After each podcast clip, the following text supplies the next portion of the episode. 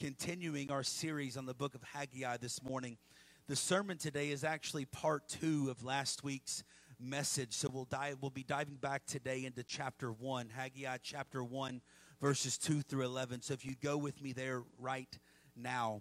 For some context, real quick today on Haggai chapter 1, Haggai ministered to the people who had returned to um, Jerusalem after 70 years of exile. Okay?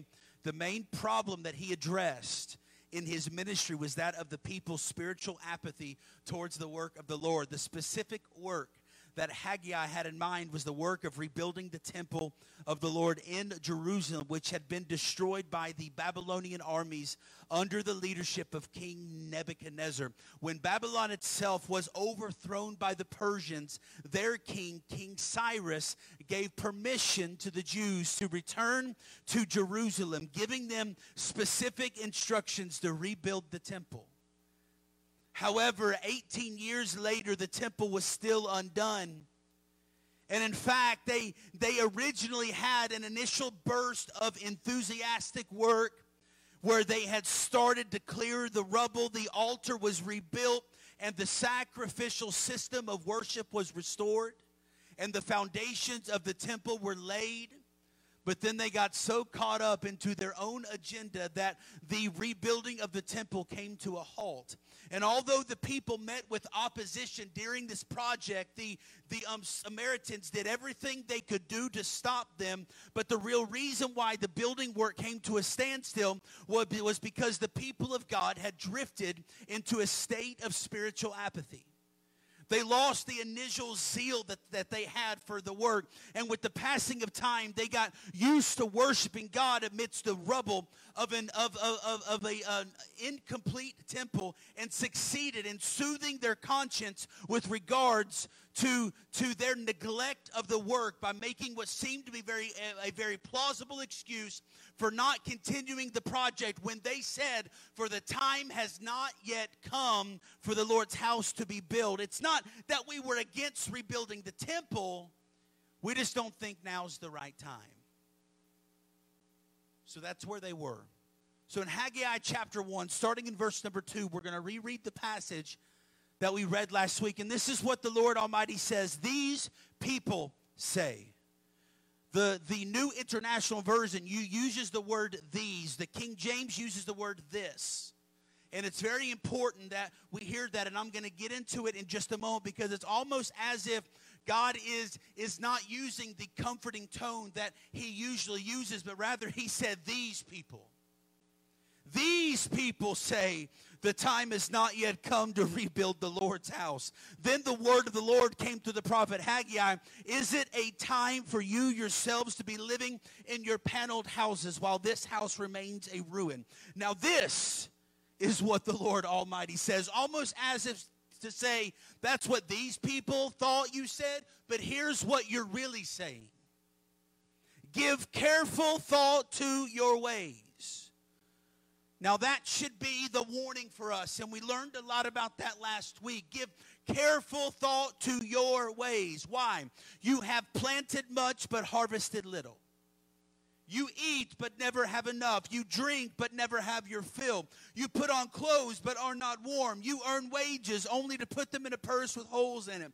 This is what the Lord Almighty says Give careful thought to your ways. Again, Go up into the mountains and bring down timber and build my house so that I may take pleasure in it and be honored, says the Lord. You expected much, but see, it turned out to be little. What you brought home, I blew away. Why?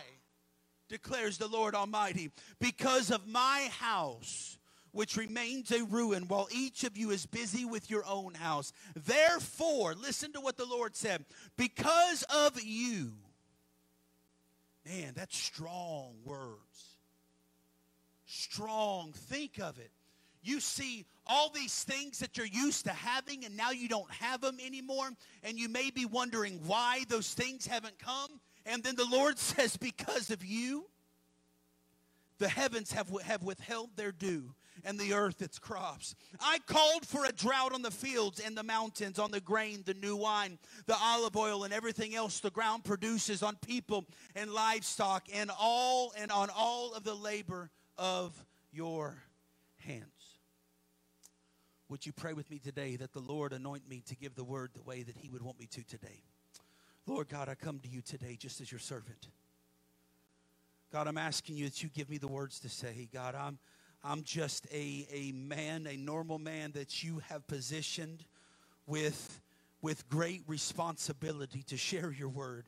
God, I, I pray that you'd purify my heart, purify my mind, so that I may give this word the way that you'd want me to give it. Not so that I can say it, but God, so that you could be speaking through me. So, God, I pray that my words are precise. I pray that I be able to speak with clarity. I pray that you bring to remembrance everything that I've read and everything that I've gone over. God, I pray that you do with me today what you did with Moses when you said, I will be your mouth when you speak. God, I pray for our church that you'd open up our eyes to see, our minds to know, and our ears to hear the truth of your word. Let this message not fall onto deaf ear, but rather let it go in and let us see transformational change that only you can bring. Father, we are here for you. So let your will be done in this place. It's in your name I pray. And everybody said, Amen. So last week we talked about the evidence of spiritual apathy. We, we cited three different things that God's work was being neglected. It says, because of my house which remains a ruin. We talked about that God's people were content. It said, while each of you is busy with your own house. And then, it, and then they began, and we talked about empty excuses that were offered because the work was not yet complete. And the Bible says these people say the time has not yet come to rebuild the Lord's house.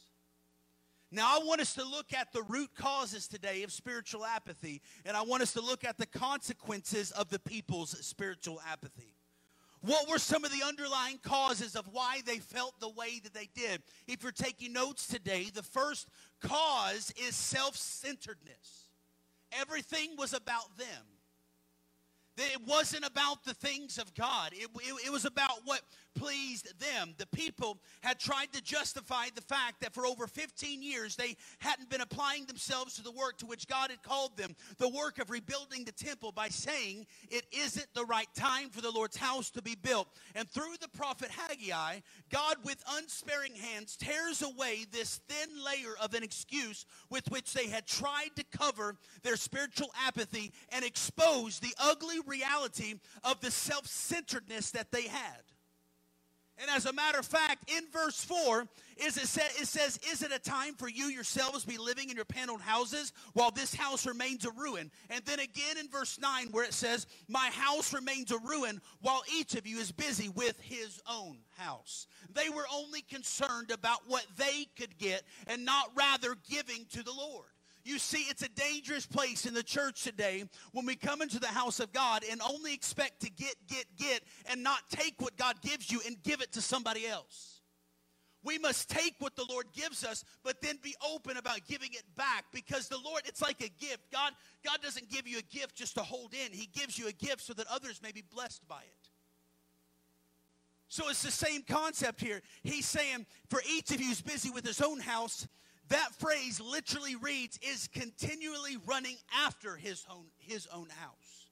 And it conveys the idea today of being completely preoccupied with something to the extent that one devotes all one's time and one's energy and one's resources toward the thing that is their chief concern. It is to regard something as being of primary importance in their life, to give something top priority over and above everything else.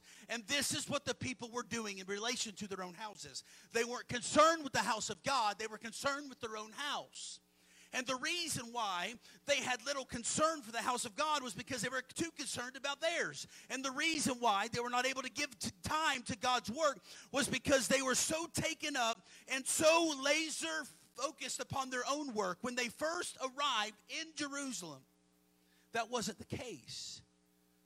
Then the most important thing as far as they were concerned was to see the temple restored because the temple then was so central to their life and their nation.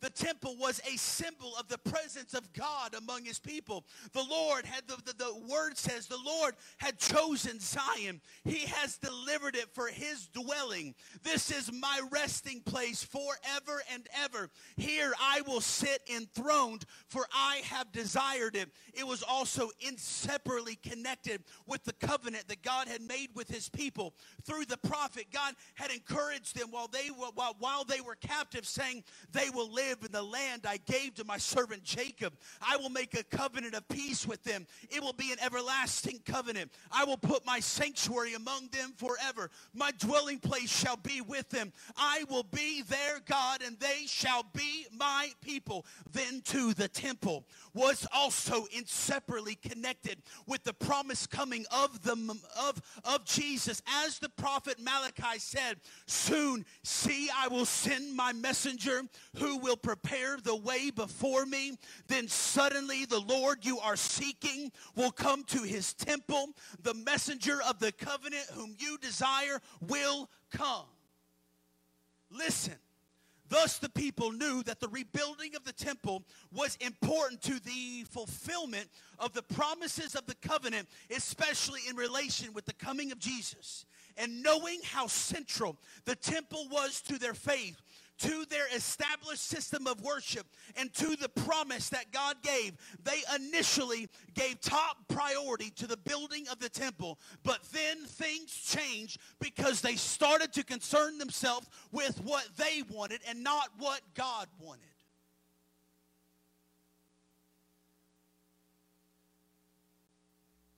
Self centeredness is one of the chief causes of spiritual apathy in the church today. It is one of the main reasons why God's work is being neglected because many Christians have their priorities in life wrong. Instead of putting God and the things of God first in their lives, they put themselves and their own desires and own needs first. They are like the people that Paul described, where he said, Everyone is looking out for their own interests, not those of Jesus Christ so taken up with their own affairs, so concerned about matters relating to their own welfare and their own comforts and their own desires and their own ambitions that they have little thought for the things of God and no desire to get involved in any meaningful way to the work of God. They haven't abandoned the things of God. You need to understand that because we read this and we think, well, they've just abandoned God. No, they've not abandoned God. They just put the work of God on pause. And that's a dangerous place to be, especially turn on the news. Look at the current events that are happening in our culture right now. It's, it's a cliche phrase, but I believe it today more than ever before that the coming of Jesus is near that there will come a day soon and very soon when the trumpet will sound and all those that, that know him will be raised into the air and will spend a lifetime in heaven worshiping him. But let me tell you something. We won't be able to see the blessings of heaven if we concern ourselves only with what we want and not for the things of God. And I believe the reason why this culture is in the shape that it's in, that society is the way that it's in, that our world is the way that it's in, because we have decided it best to take God out of the equation. And I say it's time for the church to rise up and to pray God back into the equation. Because the only way that we're going to see the other side is if God be with us. And let me tell you something, church. If God is for me, who can be against me. Praise God. They were so taken up with their own affairs, so concerned about matters relating to themselves that they forgot about the things of God. Let me ask you this morning is it true of us? Is your life God centered? Can we take a moment and look in the mirror ourselves and, and not judge the person to our right and to our left, but literally look into the hearts of our own selves and say, Am I God centered? Or are we so busy running after other things that, where that, that we are relegating the things of God and the work of God to a place of secondary importance in our life? The people messed up because they were self centered. Number two cause of their spiritual apathy, they were worldly minded. Usually, where you find the self centeredness, you find worldly minded too. They're like the Siamese twin of each other. What evidence do we have that Haggai's people of that day were worldly minded? Look again at verse 4 where, where it says, Is it a time for you yourselves to be living in your paneled house while this house remains a ruin? When God refers to, it says paneled houses, he's highlighting the fact that the houses that the people had were that they built for themselves were not just comfortable living arrangements, but rather they were living in luxury.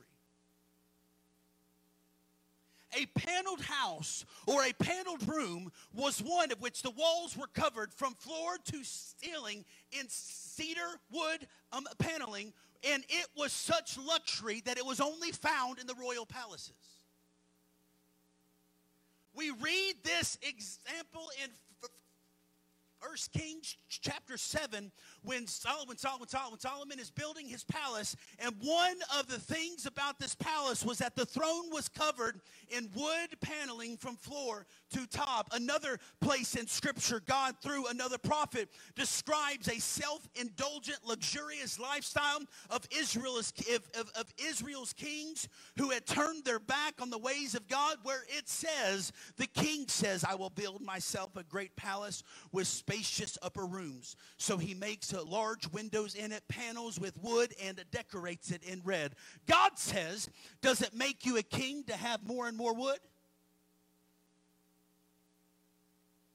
The point being is that it was a sign of luxury. The people of Haggai's day were decorating their homes with top of the line, best that money could buy, stuff in ordinary, run of the mill, average style decor wasn't good enough for them. They wanted the most elegant, the most luxury, the best they could afford. No expense was spared. The red clad roofs and the floor to ceiling paneling were evidence that they were worldly minded. Now, you might say, Pastor, are you telling me that we can't have nice things? No, I'm not. But what I am saying this morning is that we cannot allow the luxury of ourselves to overtake what we're supposed to have in Jesus that it cannot take the number one priority in our life that we forget the things of God. It's okay to live nice. It's okay to have nice things, but not at the expense that you leave God out of the equation.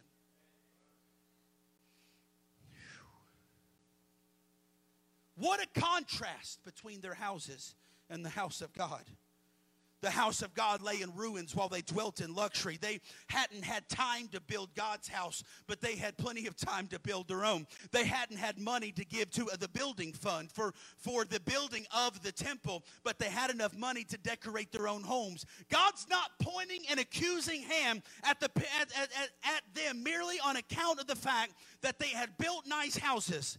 That is not sinful or wrong. What God does consent uh, does condemn is a sinful, worldly minded, self centered attitude by which these people were driven to desire such things for themselves while caring little about the work of God. Jesus said, What? Seek first the kingdom of God and his righteousness, and all these things will be given to you as well. We're also told, do not store up for yourselves treasures on earth where moth and rust destroy, where thieves break in and steal, but store up for yourself treasures in heaven. For where your treasure is, there your heart be also. They were self centered, they were worldly minded. And number three, they were ungrateful. Now, I want you to listen to this. We find this little phrase in in verse 4 in the New International Version, the NIV, it says, You yourselves.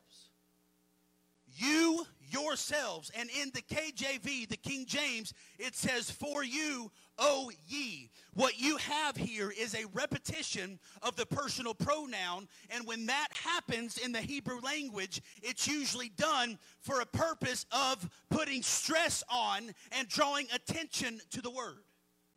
John Calvin captures the very sense when he translates it as, Is it a time for you, you, to dwell in covered houses and this house lie desolate?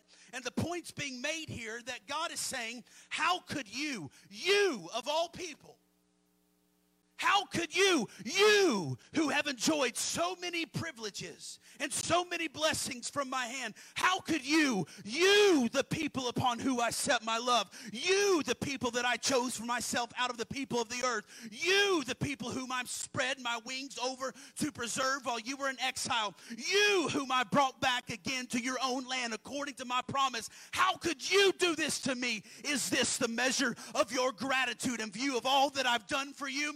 Has all that I have done for you meant so little?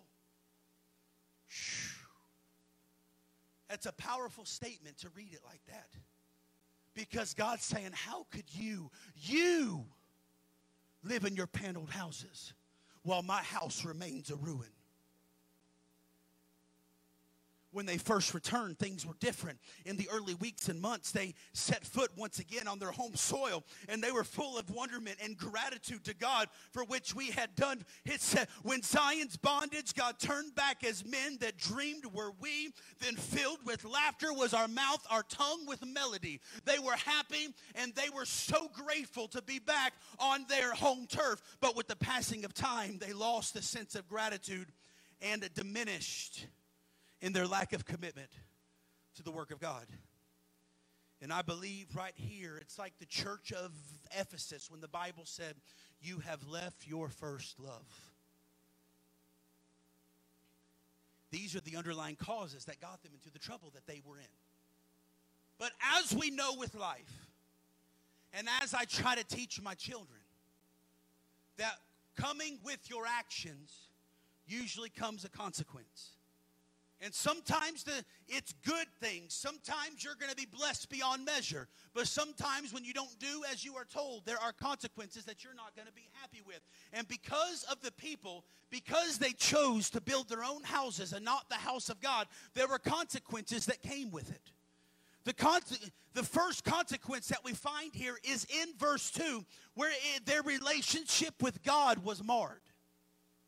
Look at what it says. This is what the Lord Almighty said. These people say, the Lord has not yet come to rebuild the, the Lord's house. The translation in the King James says, This people says. I want you to notice the way God refers to Haggai self centered, ungrateful, worldly minded, spiritually apathetic people. He says, This people, not my people.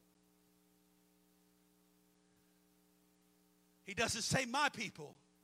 He says, This people there's more, more than a hint of contempt in this abrupt, cold form of address. It's as if God doesn't want to be in any way associated with them. He seems to have had enough of their self centeredness and their worldly mindedness, and as it were, he distances himself from them. And he uses the same term of reproach in uh, Jeremiah chapter 7, where God, on account of the fact that the people of God at the time had worshiped idols and were living immoral lives, he says to them, Do not pray for this people, nor offer any plea for them. You get the same thing later on within the chapter. It says, This is what the Lord says about this people. They greatly love to wander, they do not restrain their feet. Therefore, the Lord does not accept them. He will now remember their wickedness and punish them for their sins. Then the Lord said to me, Do not pray for the well being of this people he doesn't say these, he doesn't say we. He says this in Exodus,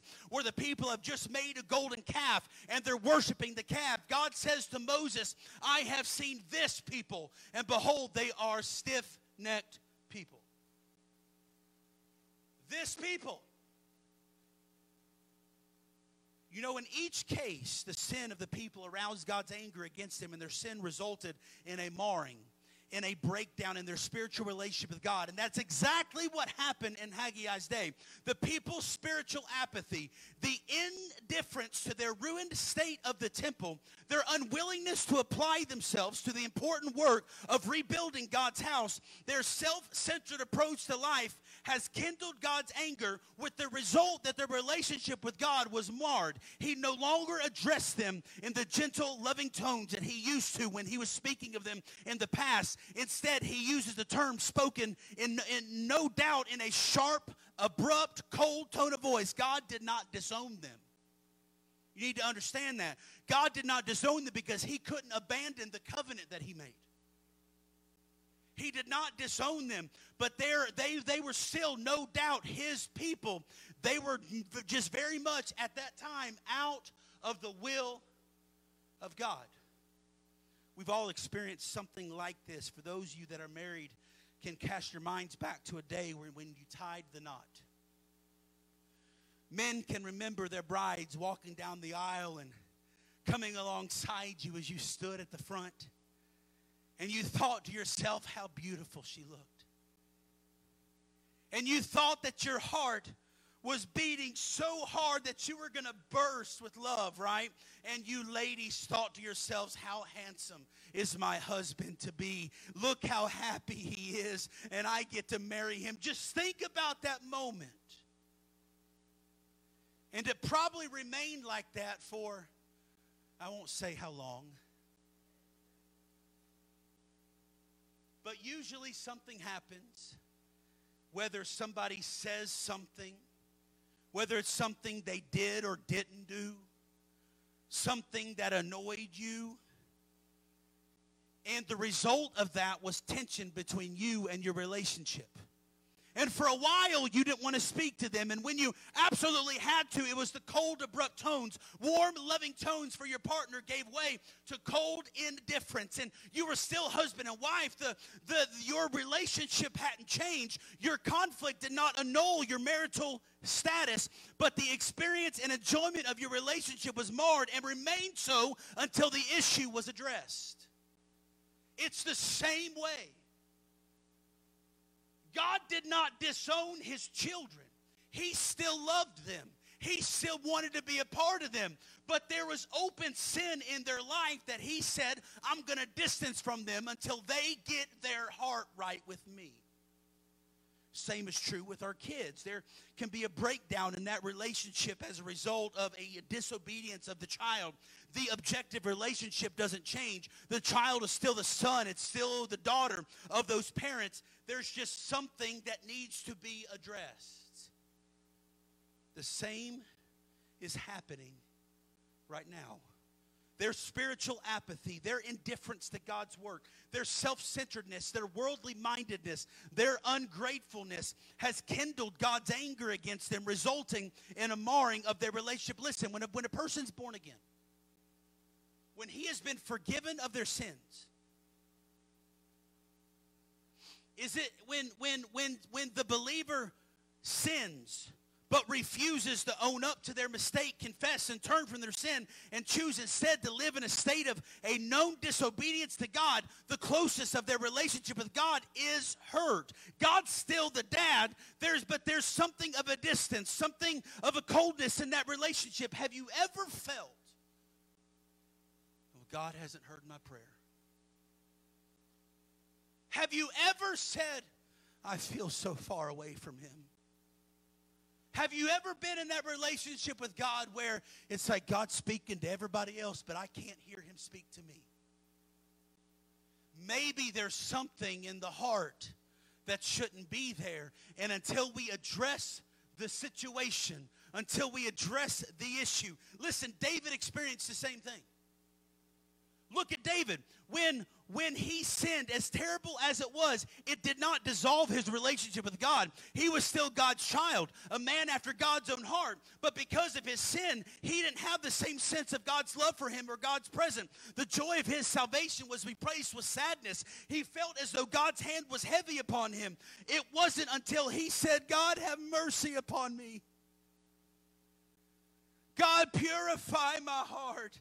He said, have mercy on me, O God, according to your loving kindness, according to the multitude of your tender mercies. Blot out my transgressions. Wash me from my iniquity. Cleanse me from my sin. For I acknowledge, and that's the key, we must address it. For I acknowledge my transgressions and my sin is ever before me. And let me tell you something when you come to God with an open heart like that, He says, Welcome home, my child. Let me ask you does he feel distant to you today? Maybe like the people in Haggai's day, you've fallen into a state of spiritual apathy over the past months. Maybe you've become less disciplined in your Christian life, des- um, less um, in, in, in your attendance at worship, less disciplined in the reading of scriptures, less disciplined in prayer, less disciplined in your speech, in your conduct. Maybe you've allowed other things to, to become more important to you and take preference in your life over the things of God. Maybe over this past year or past few years, you've been slowly pushing God God from the center out to the outside. And hear my heart today. Never will I stand behind this sacred desk and cast stones because I'm preaching to me too. Listen, there is research and stats out there that the majority of pastors don't read and pray as much as they should. Why? Because it becomes a job to them and it's not a lifestyle. It becomes something they do every day. It just becomes a part of the schedule. It becomes just a routine thing that we do. And then it gets so hard sometimes to pray and to be exactly what everybody else thinks that we should be. That's why you see so many pastors quit the calling that God has upon their life. That's why you should pray for your pastor even when you think he's good because you don't know what's really going on in his mind. It is a battle that the enemy even throws upon me where I have to tell myself it's time to get back to reading like I should. It's time to get back to praying like I should. Because if there's anybody in this room that knows how easy it is to get out of the things of God, it's me. So let me tell you if I know it can happen to me, I know it can happen to you. So I'm telling you, God is saying, be careful for your ways. If such is the case today, is it any wonder that you've lost that sense of communion with God that you once enjoyed? Is it any wonder that you feel that God is at distance from you? Your sin has marred your relationship with God. Your sin has caused, has caused God to withdraw the sense of his nearness and his love from you. He hasn't left. He's still as close to you as you've as he's ever been, but it's the sin in our life that makes it feel like he's distant their relationship with God was marred. And if you'll give me just a couple minutes, the consequence number two is the blessing of God was withheld. I want you to look at the scripture again. You have planted much but harvested little. You eat but never have enough. You drink but never have your fill. You put on clothes but are not warm. You earn wages only to put them in a purse with holes in it. You expected much, but see, it turned out to be little. What you brought home, I blew away. Why? Because of my house, which remains a ruin, while each of you is busy with your own house. Therefore, because of you, the heavens have withheld their dew and the earth its crops. I called for a drought on the fields and the mountains, on the grain, the new wine, the olive oil, and everything else the ground produces, on people and livestock, and all of the labor of your hands. God withheld the harvest. God withheld the harvest. Did you hear that? God withheld it. Living as they did in the culture that they were in, God's people were dependent upon good harvest, not only to provide food for themselves, but so that the land would, would produce the necessary income for the people to maintain their more than comfortable lifestyle. and God withheld it as if to teach them a lesson. See, they had worked hard. Just the, they were hardworking people. They had busied themselves doing all they could by way of working the land to doing all that was humanly possible to ensure a good harvest. The ground had been plowed up each year. They had prepared it to sow. They had sown plenty of seed. But despite having done all they could do, the big harvest year never came. Not only did the rains not come, even the early morning dew, which in Palestine is as plentiful as, as, as the rains themselves, it was in short supply. Consequently, the harvest had been poor. They had sown with great expectation. You planted much, you expected much but you got little because my house remained a ruin. You see, what had used to be luxury now was used to pay for the bare necessities of life. The money they earned didn't go as far as it used to. It was as if God described it here in this very graphic language earning wages only to put them into a purse with holes in it. The food they purchased wasn't enough. They couldn't get enough water to satisfy their thirst. Even the very clothes that they wore were not good enough to keep them warm. For years, they had put in all their effort working hard to live a comfortable lifestyle, but God withheld the blessing. Why? Because of their sin. God withheld it. And look, uh, they had been warned. If you read Scripture, God warned his people he, when he gave them the law, he said that I will remove my blessing from you and send hard, uh, send hard times if you sin against me. As a matter of fact, it says in his word, it says, I will make the sky above you like iron and the ground beneath you like bronze. Your strength will be spent in vain for your soil and not yield its crops, nor will the trees of the land yield their fruit. You get the same warning when it says the Lord will turn the rain of your country into dust and powder. He warned them that if you put me second, I'll take it away. What am I saying today? Listen, no doubt, had they had the Weather Channel, okay? They could have come up with some reason, some excuse on why the, the maps showed what they did. You would have the weatherman showing Palestine covered in isobars and arrows showing wind speed and, and the direction and their symbols of bright sunshine and high pressure and would have been able to explain why the hot weather was going to continue and why it hadn't rained for so long. But let me tell you something. Behind the human explanation, there was another more important and more simple. It was the God who controls the wind and the rain and the pressure and the sun. He determined that the clouds would not gather over Palestine. He had determined that no rain would fall. He had determined that the sun would shine brilliantly, brilliantly in the sky from morning until night. And all of this was a form of punishment because the Lord's house remained in ruin. So, why do I share all this? You say, Pastor, man, that's a tough message. Trust me, it's harder for me to say. It's a tough message to preach. But I don't say all this to say, look at that God can punish us. No, I, I do this to say that God delights to pour out his blessing upon his children. He delights to pour out his blessing upon us, on our homes, in our churches. But when his people become so self centered and so worldly minded in their attitude and in their conduct, so as to put themselves in their own interests first and push God to some place of lesser importance in their life, when spiritual apathy begins to come in and become a regular mindset, God often responds to such sin by withholding his blessing.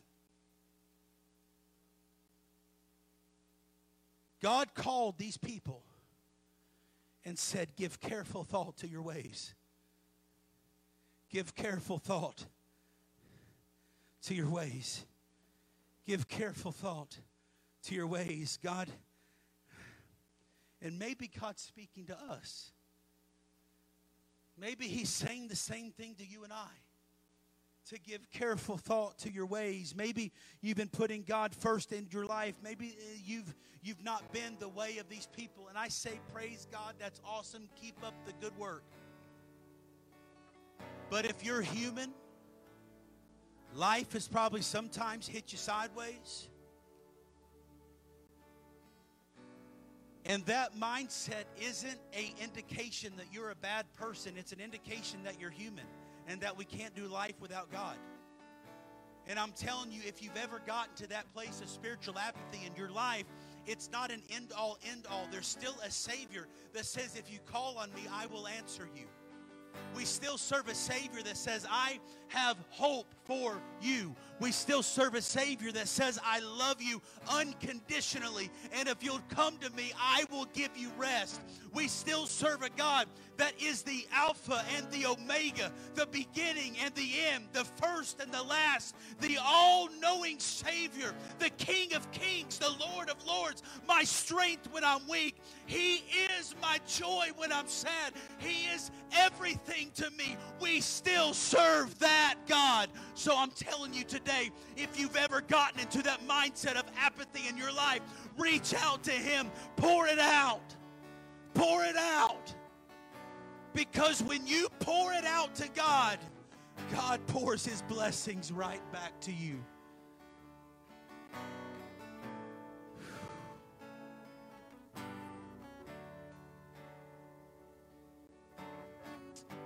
The writer of the Hebrews tells us, Whom the Lord loves, he chastens. No chastening seems pleasant at the time, but painful. Later on, however, it produces a harvest of righteousness and peace for those who have been trained by it. If you in your life has have felt some sense of punishment, it means God loves you. If he didn't care, there wouldn't be punishment. If I didn't care about what my children did, there would be no consequence. But because I love them, I have to tell them when wrong is wrong. God loves us so much that He's got to tell us when we're wrong. Because He wants to be first in everything. He wants to be first in your life. There is a great preacher, a great pastor, and he'd be embarrassed if I'd share his name. His name is David Moore, who shared with me that your relationship with God is first. Your relationship with your wife and your children comes second. And your relationship with your church is third. Because if number one isn't right, you're not going to be a good spouse. And if number one and number two aren't right, you can't lead your church. Your relationship with God is first and foremost the primary concern of your life. Let's get that right. If you're here this morning and you say, Pastor, I life's hit me sideways. I don't I can't explain it, but I'm not in the things of God like I used to be. I'm not like I should be, and I need to get back because I need prayers answered. I need blessings to come in my life. There's things I need God to do, and, and I've got to get back to my private time with Him. I've got to get back to reading. I've got to get back to praying. I've got to get back to doing what I know I should. If that's you, I want to pray with you today.